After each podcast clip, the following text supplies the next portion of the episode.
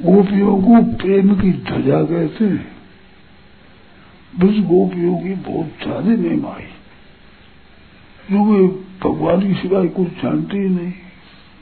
भगवान जब मथुरा में पधारे हैं तो मथुरा की स्त्रियाँ दोनों तरफ़ मकाने के ऊपर दर्शन करने को आ गई।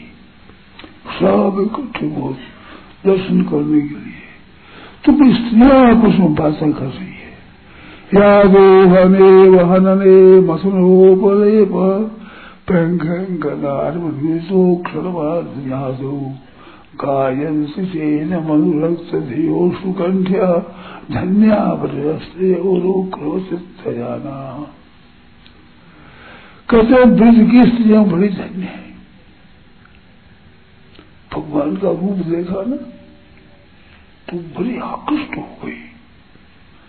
भगवान के रूप में बड़ी मधुरता है, विलक्षणता है। भक्तों पर तो असर पड़े, में कहना ही क्या है? परंतु तो भक्त नहीं है उन पर भी असर पड़ता है।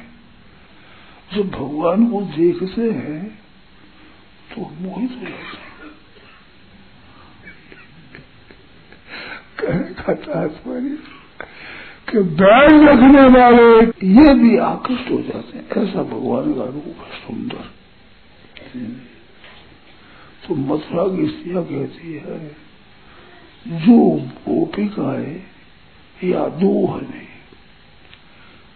गाया दूत है तो गाया दूत में ध्यान भगवान का हो रहा है। उनको चित्त जाना उनका जो चित्त था ना, वो भगवान की सवारी बन गया। जैसे हाथी घोड़े पर जैसे चढ़ते हैं ना आदमी तो सवारी हो जाती तो भगवान के चित्त की सवारी थी गोपिकाओं का मन। उस मन ऊपर चढ़े ही रहते थे। आँखों में उगल रहते थे। गोपिकाएँ आपस में बात करती है। कि यशोदा मैया गोरी नंद बाबा गोरे दाऊ भैया गोरे ये काल कहाँ से आ गए अकेले परिवार का परिवार गोला और अकेला तो उन्होंने बातें करी। अरे ये कारण हम समझ गए क्या? कजरारी अखिया में रेमो रहते रात हम काजल डालती है तो काजल की आँखों में ये रात दिन रमता है इस बात से खड़ा हो गया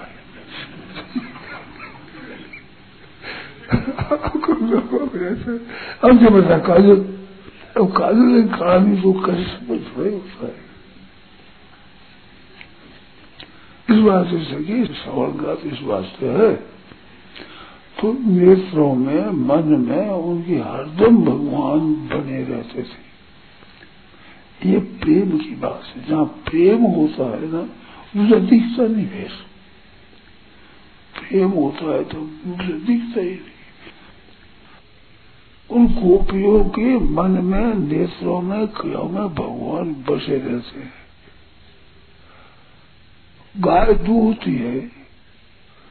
तो काम तो वो तो उनका कर रही है, पर भगवान छूटते नहीं है। मन से भगवान के काम करते हैं, भगवान के काम। गाय दूर रहे वो भगवान का काम।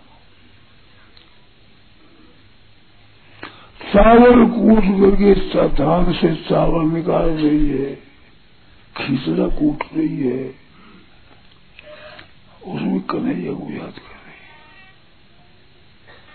मसना पड़ेगा बजाना कर रही।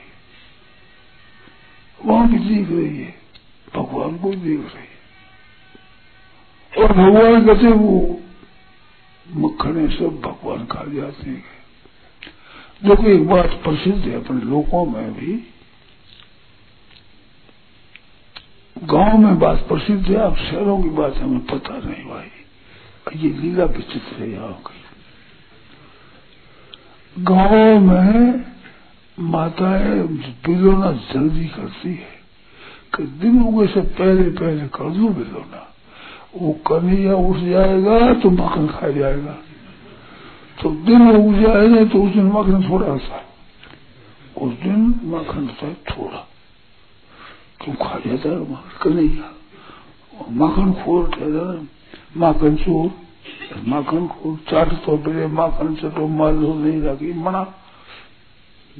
माखन चटो माखन चाखन हारो है राखन हारो।